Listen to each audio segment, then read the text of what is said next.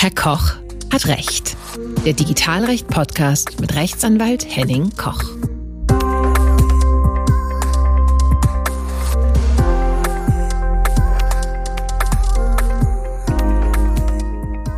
Hallo und herzlich willkommen zu einer neuen Folge von Herr Koch hat Recht. In der heutigen Folge geht es um das Datenschutzrecht in der Schweiz. Und da gibt es im nächsten Jahr sogar eine Novellierung. Das Datenschutzrecht wird dort neu gestaltet. Ich bin neugierig. Grund genug, einmal mit einer Expertin zu sprechen. Und daher freue ich mich, dass ich in der heutigen Folge Caroline Danner zu Gast habe. Mit ihr habe ich gesprochen über das Thema Datenschutzrecht in der Schweiz, welche Unterschiede es jetzt schon gibt, welche Gemeinsamkeiten es gibt und was es vor allen Dingen zu erwarten sein wird mit dem neuen Recht. Caroline Danner betreibt ihre Kanzlei in der Schweiz, in Bern und Zürich und sie ist dort Expertin für IT-Recht, Digitalrecht und Datenschutzrecht. Sie firmiert dort unter onlaw.ch und hat eine ganz interessante Webseite, über die wir auch noch sprechen, weil sich dort die sogenannte OnMap findet. Aber mehr dazu im Podcast.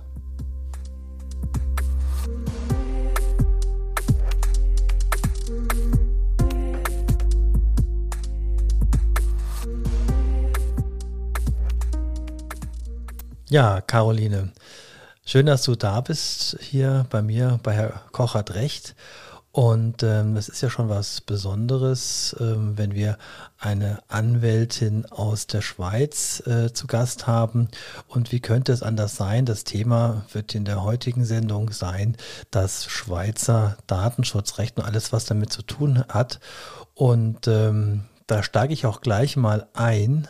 Ähm, wie ist der Datenschutz in der Schweiz eigentlich geregelt? Oder was eigentlich für mich griffiger wäre, wo sind denn eigentlich die Unterschiede zur DSGVO? Ja, also vorneweg vielen herzlichen Dank für die Einladung. Ich freue mich, ähm, hier im Podcast äh, mit dabei zu sein. Und äh, ja, wenn ich gleich auf die erste Frage ähm, Bezug nehmen darf, ähm, ja, der große Unterschied ist sicher einfach ganz allgemein zu sagen, dass ähm, der Datenschutz in der Schweiz doch als liberaler gegenüber der DSGVO ähm, bezeichnet werden darf. Ähm, um jetzt hier auch nicht jede einzelne Regelung äh, respektive die Differenzierung hier herauszuschälen, vielleicht einfach, was, was bedeutet das? Also wir in der Schweiz haben ähm, grundsätzlich dieses Verbotsprinzip mit Erlaubnisvorbehalt nicht. Das heißt, bei uns in der Schweiz sind Datenbearbeitungen grundsätzlich zulässig. Und wenn ich sage grundsätzlich, dann ist das schon so, dass das gesetzlich dann geregelt ist, dass man ähm, gewisse Grundsätze bei einer Datenbearbeitung ähm, beachten muss. Aber eben vom Grundsatz her ist eine Datenbearbeitung ähm, zulässig. Und ja, heute kann man auch noch sagen, dass ähm, wirklich die datenschutzrechtlichen Pflichten viel weniger weit gehen, als es äh, die DSGVO ähm, vorschreibt. Ähm, wobei, da kann man schon sagen, das wird sich in Zukunft auch ändern. Also wir werden ähm, im 2023 ähm, das Inkrafttreten der, des revidierten Bundesgesetzes über den Datenschutz ähm, haben und mit dieser Revision werden wir uns der DSGVO annähern. Wobei dieser, ich sage mal, liberale Ansatz, ähm, dass Datenbearbeitungen grundsätzlich zulässig sind, das wird bleiben. Dann lass uns doch gerade mal zu dem Thema auch gehen, zu dem Datenschutzrecht für die Schweiz, äh, was geplant ist für das Jahr 2023. Was ist denn hier zu erwarten? Wird das äh, die DSGVO in äh, identisch oder in Light? Oder kann man dazu schon was sagen? Ähm, ja, also man, man, kann schon sehr viel sagen, weil ähm, der Gesetzestext, ähm, der ist bereits klar. Momentan ist der Verordnungstext noch nicht ganz klar. Das ist, sind die Ausführungsbestimmungen ähm, zum, zum Bundesgesetz. Ähm, da hatten wir einen ersten Entwurf, ähm, wird momentan wahrscheinlich aufgrund ähm, doch einiger Kritik, die da aufgekommen ist, nochmals angeschaut. Also insofern ähm, ist noch nicht ganz, ganz alles definitiv, aber eben die gesetzlichen Regelungen, die sind klar. Ähm, und ja, da kann man sagen, also es gibt nicht eine 1 zu 1 DSGVO, sondern wie ich bereits gesagt habe, es gibt eine Annäherung an die DSGVO. Ähm, das heißt, wir werden doch einige zusätzliche Pflichten haben, ähm, die sich eben an der DSGVO orientieren. Zum Teil sind sie auch ziemlich ähm, identisch. Ähm, aber wie bereits auch schon gesagt, eben dieser liberale Ansatz, ähm, der wird bestehen ähm, bleiben. Wir werden ein paar Erleichterungen haben insgesamt, also es werden nicht alle Pflichten aus der DSGVO 1 zu 1 übernommen. Ähm, zum Teil gibt es innerhalb von einzelnen Regelungen gewisse, ich sage mal, Erleichterungen. Also hier einfach für ein Beispiel ähm, zu nennen. Wir werden zukünftig diese Pflicht zur Führung eines Bearbeitungsverzeichnisses haben. Hier vielleicht ein kleiner Einschub. Ähm, in, unter der DSGVO spricht man immer von der Verarbeitung und vom Verarbeitungsverzeichnis in der Schweiz sprechen wir eigentlich von der Bearbeitung, ist aber eigentlich das Gleiche damit gemeint. Und wenn ich eben auf dieses Bearbeitungsverzeichnis zu sprechen komme als Beispiel für eine Erleichterung, dann haben wir dort die Erleichterung, dass ähm, Unternehmen mit weniger als 250 Mitarbeitenden von dieser Pflicht entbunden sind. Es sei denn, ähm, sie bearbeiten besonders schützenswerte Personendaten oder ähm, wenn es sich um ein Profiling mit hohem Risiko handelt. Aber ich sage mal, vom Grundsatz her ähm, wird man da eine ähm, Erleichterung haben ähm, für, ähm, ja, für kleinere und mittlere Unternehmen. Wir haben auch ein paar wenige zwar, aber doch immerhin gibt es auch ein paar, ich sage mal, Verschärfungen gegenüber der DSGVO. Ähm, ja, ein Beispiel ist hier ähm, die Informationspflicht bei einem Datentransfer ähm, ins Ausland. Ähm, da ist vorgesehen, dass wir die Empfängerstaaten im Einzelnen benennen müssen. Oh. Ähm, also das ähm, ja, ist sicher gegenüber der DSGVO ähm, eher als Verschärfung zu sehen, wie das dann tatsächlich auch gelebt oder gelebt werden kann. Ähm, ja, das werden wir sehen, weil das, ähm, ich glaube, in gewissen Bereichen ähm, wird das wirklich noch eine Herausforderung ähm, werden. Aber eben, ja, das ist vorgesehen, dass wir die Empfängerstaaten im Einzelnen bezeichnen müssen. Und was ähm, momentan auch in der Schweiz wirklich ähm, auch äh, ein, ein, großes oder einigermaßen ein großes Thema ist, das sind die, die angedrohten Sanktionen. Also wir werden in der Schweiz Bußen haben bis 250 Schweiz, 250.000 Schweizer Franken. Entschuldigung. Und ähm, ja, wenn ich jetzt sage oder dieses Beispiel nehme als mögliche Verschärfung, dann wird man vielleicht sagen, ja, also was ist da eine für Verschärfung gegenüber den angedrohten ähm, Sanktionen unter der DSGVO?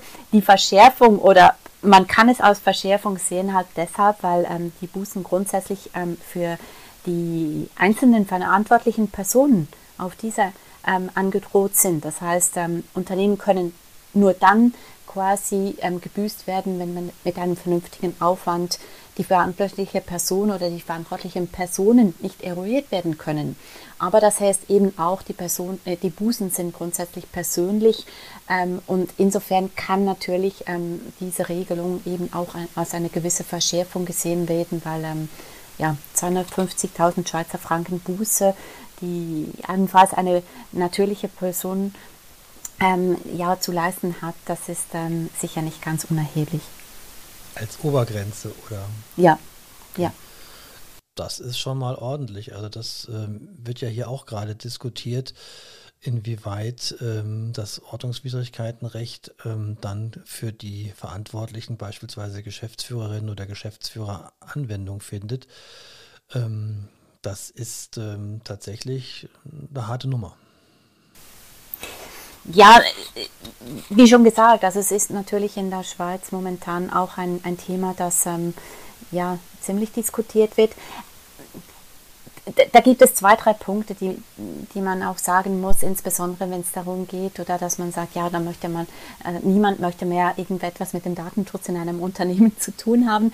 Ähm, da muss man schon sagen, also grundsätzlich sind diese angedrohten Sanktionen ähm, ja im Falle der, des Vorsatzes oder auch des Eventualvorsatzes ähm, vorgesehen.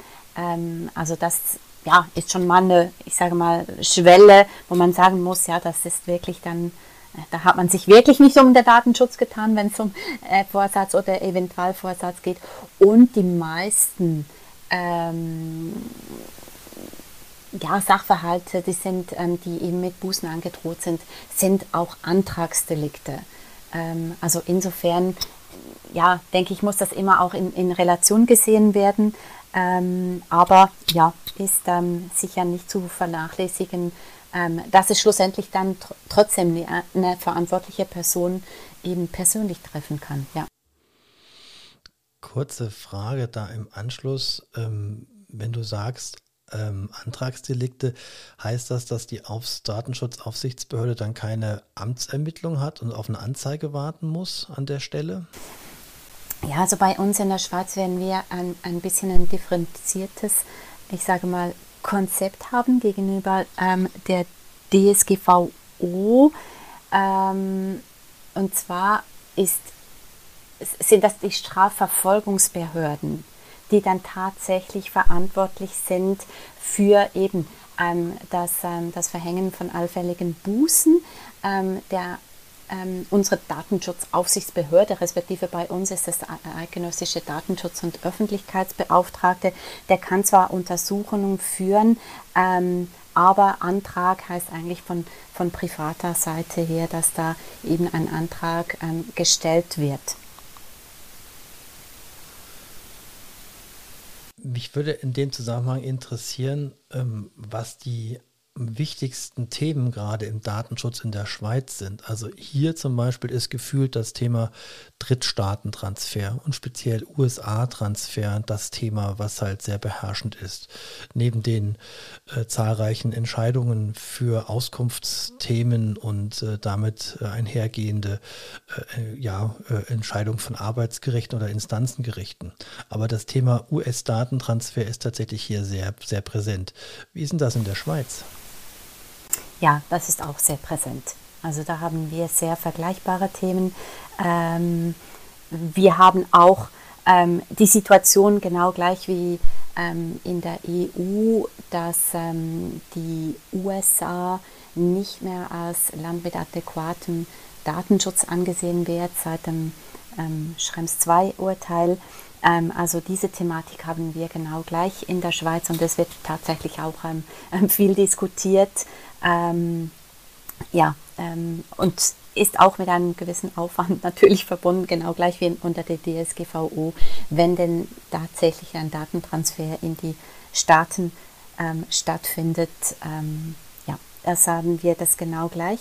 Ähm, was uns momentan ebenfalls eben stark beschäftigt, ist ähm, die Revision des Datenschutzgesetzes an und für sich.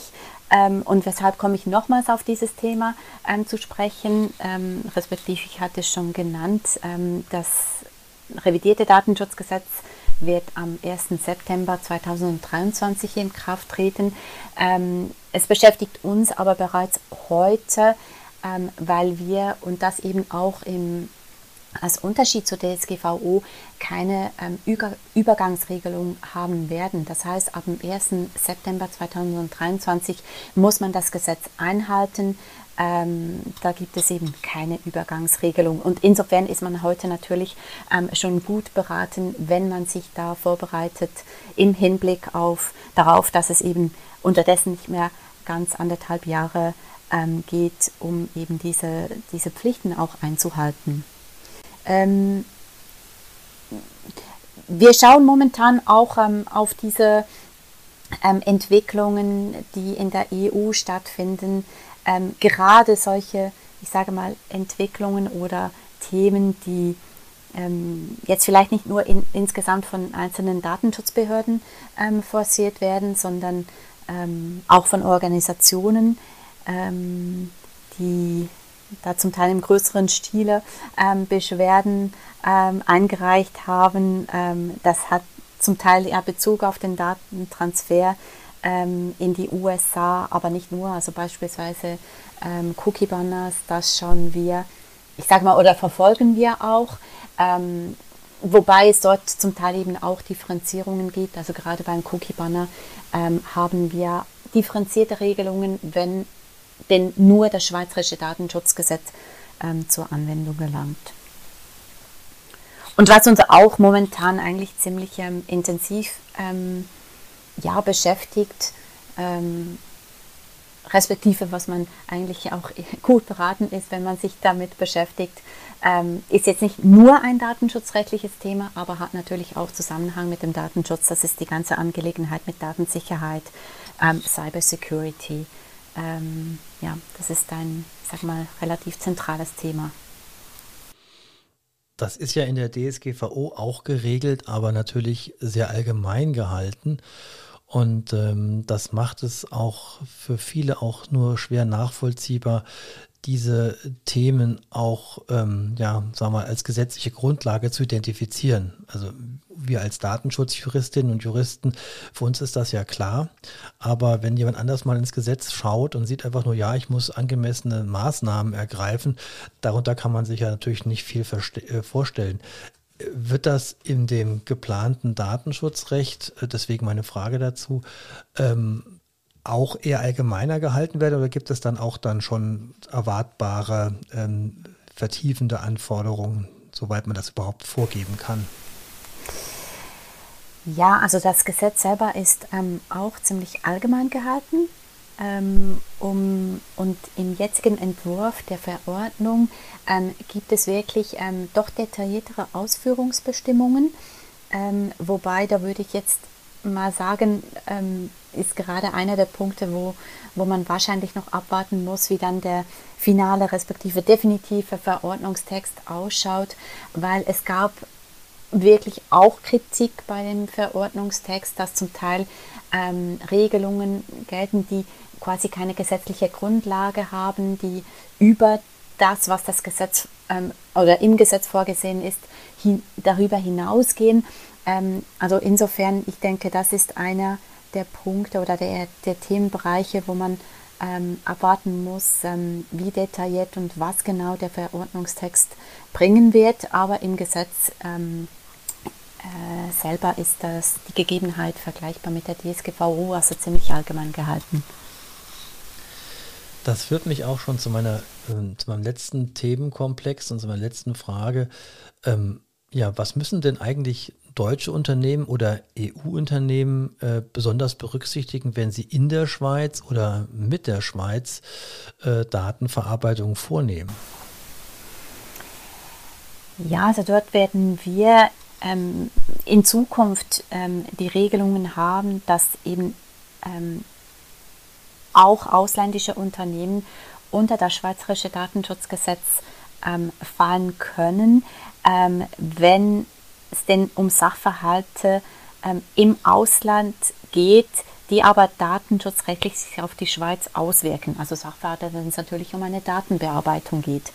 Ähm, und hier haben wir wirklich diese allgemeine Formulierung, also die Auswirkung auf die Schweiz. Wir haben da nicht die, ähm, ich sage mal, die, die klaren Anknüpfungspunkte oder die einigermaßen klaren Anknüpfungspunkte, wie es die DSGVO ähm, vorsieht, aber ähm, ja, diese Auswirkung auf die Schweiz, ähm, kann man sagen, ist eigentlich eine ähnliche, vergleichbare Gegebenheit wie eben der die exterritoriale Wirkung der DSGVO. Und ähm, ja, wenn denn ein, ein, ein, Unternehmen eben eine Datenbearbeitung ähm, vornimmt, die Auswirkungen auf die Schweiz hat, ähm, ja, dann geht es insbesondere die, die, die, die Frage, natürlich muss man da auch eine Vertretung oder einen Vertreter ähm, bezeichnen. Bei uns in der Schweiz wird es eben die Bezeichnung Vertretung haben. Und ja, das ist ähm, auch vorgesehen, wobei dort ich würde jetzt mal sagen, gegenüber der DSGVO es doch eine gewisse Abschwächung gibt. Ähm, das heißt, ein ausländisches Unternehmen muss dann eine Vertretung in der Schweiz ähm, bezeichnen. Ähm, also einerseits, wenn es auch darum geht, dass eben Waren, Dienstleistungen oder eine an, an, Personen in der Schweiz erfolgen oder eine Be Beobachtung von Personen in der Schweiz geschieht, wenn es um eine umfangreiche und auch regelmäßige Datenbearbeitung geht. Und dann als letztes Element, und da denke ich, ist ich sage mal, die Hürde oder die Grenze etwas höher angesetzt gegenüber der DSGVO, nämlich ähm, wenn es um eine Datenbearbeitung geht, die auch zu einem hohen Risiko für die Persönlichkeit der betroffenen ähm, Personen führt. Ähm, wenn aber diese Voraussetzungen gegeben sind, ja, dann muss auch eine Vertretung in der Schweiz bezeichnet werden und diese muss eben dem eidgenössischen Datenschutz- und Öffentlichkeitsbeauftragten gemeldet werden ähm, und die Vertretung muss in einer Datenschutzerklärung auch genannt werden. Ja, Caroline, vielen herzlichen Dank für deine Ausführungen zum Schweizer Datenschutzrecht. Ähm, das war alles sehr interessant und ich bin ganz froh, dass wir heute darüber gesprochen haben, weil ich jetzt auch endlich mal einen ähm, Einblick quasi aus erster Hand habe, äh, was kommen wird. Und ich bin auch gleichzeitig bis auf jetzt die Themen mit der persönlichen ähm, Geschäftsführungshaftung ähm, eigentlich ganz froh, dass es schon äh, vergleichsweise ähnlich ist. Natürlich auch mit nationalen Unterschieden, das ist klar, wie mit der DSGVO. Insoweit haben wir da wahrscheinlich aus unserer Sicht keine größeren ähm, Umgewöhnungen, falls wir das Thema mit der Schweiz so tangieren, dass das Schweizer Recht für uns anwendbar wäre. Ähm, sehe ich genau gleich. Also ich bin ebenfalls der Meinung, dass ähm, äh, wenn sich an heute ein Unternehmen bereits, äh, ähm, ich sage mal, die Regelungen der DSGVO einhält, ähm, dann ist man bereits gut vorbereitet ähm, für die Revision des äh, schweizerischen Datenschutzgesetzes und eben dann sind die, die, die Regelungen, die differenzierter sind, vor allem dort, wo es eben vielleicht um kleine Verschärfungen gibt, ähm, die sind dann sehr überschaubar. Eine Sache hatten wir noch ganz vergessen. Und das ist etwas, was mir aufgefallen ist und was auch ähm, von Caroline Danner ähm, ganz, ähm, ganz speziell bearbeitet wird. Es gibt auf der Webseite bei OnLaw eine OnLaw Map, eine OnMap.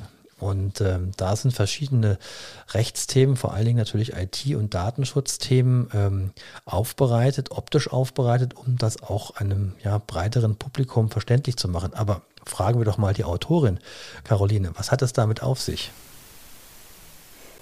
Ja, also du hast es schon, gesagt, ähm, ich habe da ähm, Themenbereiche ähm, visuell in, der, in einer visuellen, interaktiven Art aufbereitet, Themenbereiche, die zu meinen Spezialisierungen gehören, also IT-Recht zum einen, Datenschutz zum anderen und dann eben ähm, IT-Recht ist dann immer die Frage, wie weit ist es gefasst? In meinem Fall ist es jetzt wirklich so, ähm, Web-Content, E-Commerce, ähm, aber auch Online-Marketing. Ähm, und das ist eben so eine interaktive ähm, Map, wo juristische Inhalte zur Verfügung gestellt werden. Ich sage immer, hat einfach anders als beispielsweise ein Blogbeitrag, sondern man kann sich wirklich da, da durchklicken und ist so ähm, konzipiert, dass je weiter man sich ähm, in die Tiefe hineinscrollt, desto detaillierter wird es und desto mehr, ich sage mal, Bubbles sieht man, auf die man dann eben klicken kann und entsprechende Informationen bekommt.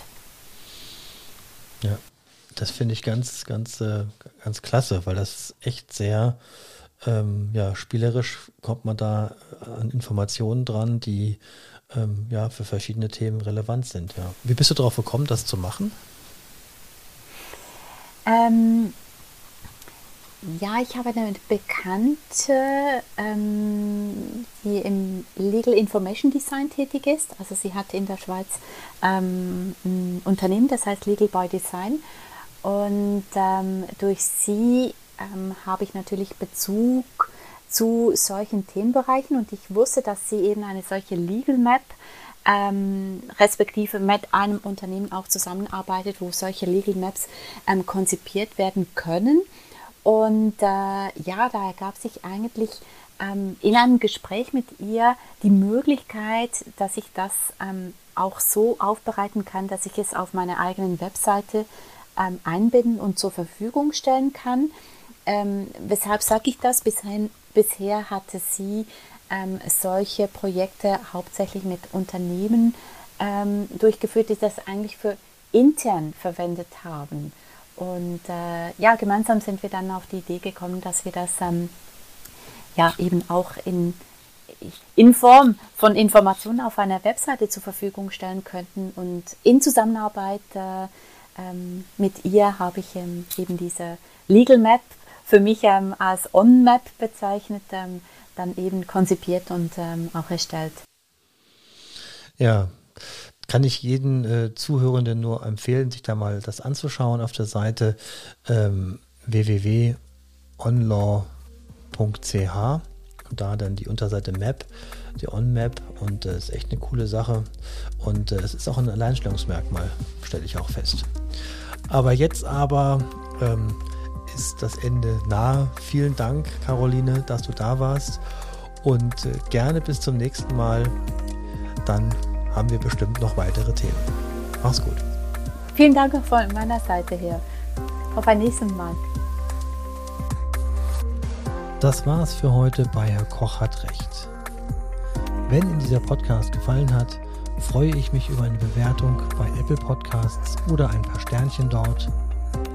Eine Bewertung dort hilft, dass der Podcast besser gefunden wird. Empfehlen Sie diesen Podcast gerne weiter an alle diejenigen, die gerne Podcast hören oder sich für diese Themenbereiche interessieren. Bleiben Sie gesund. Bis zum nächsten Mal.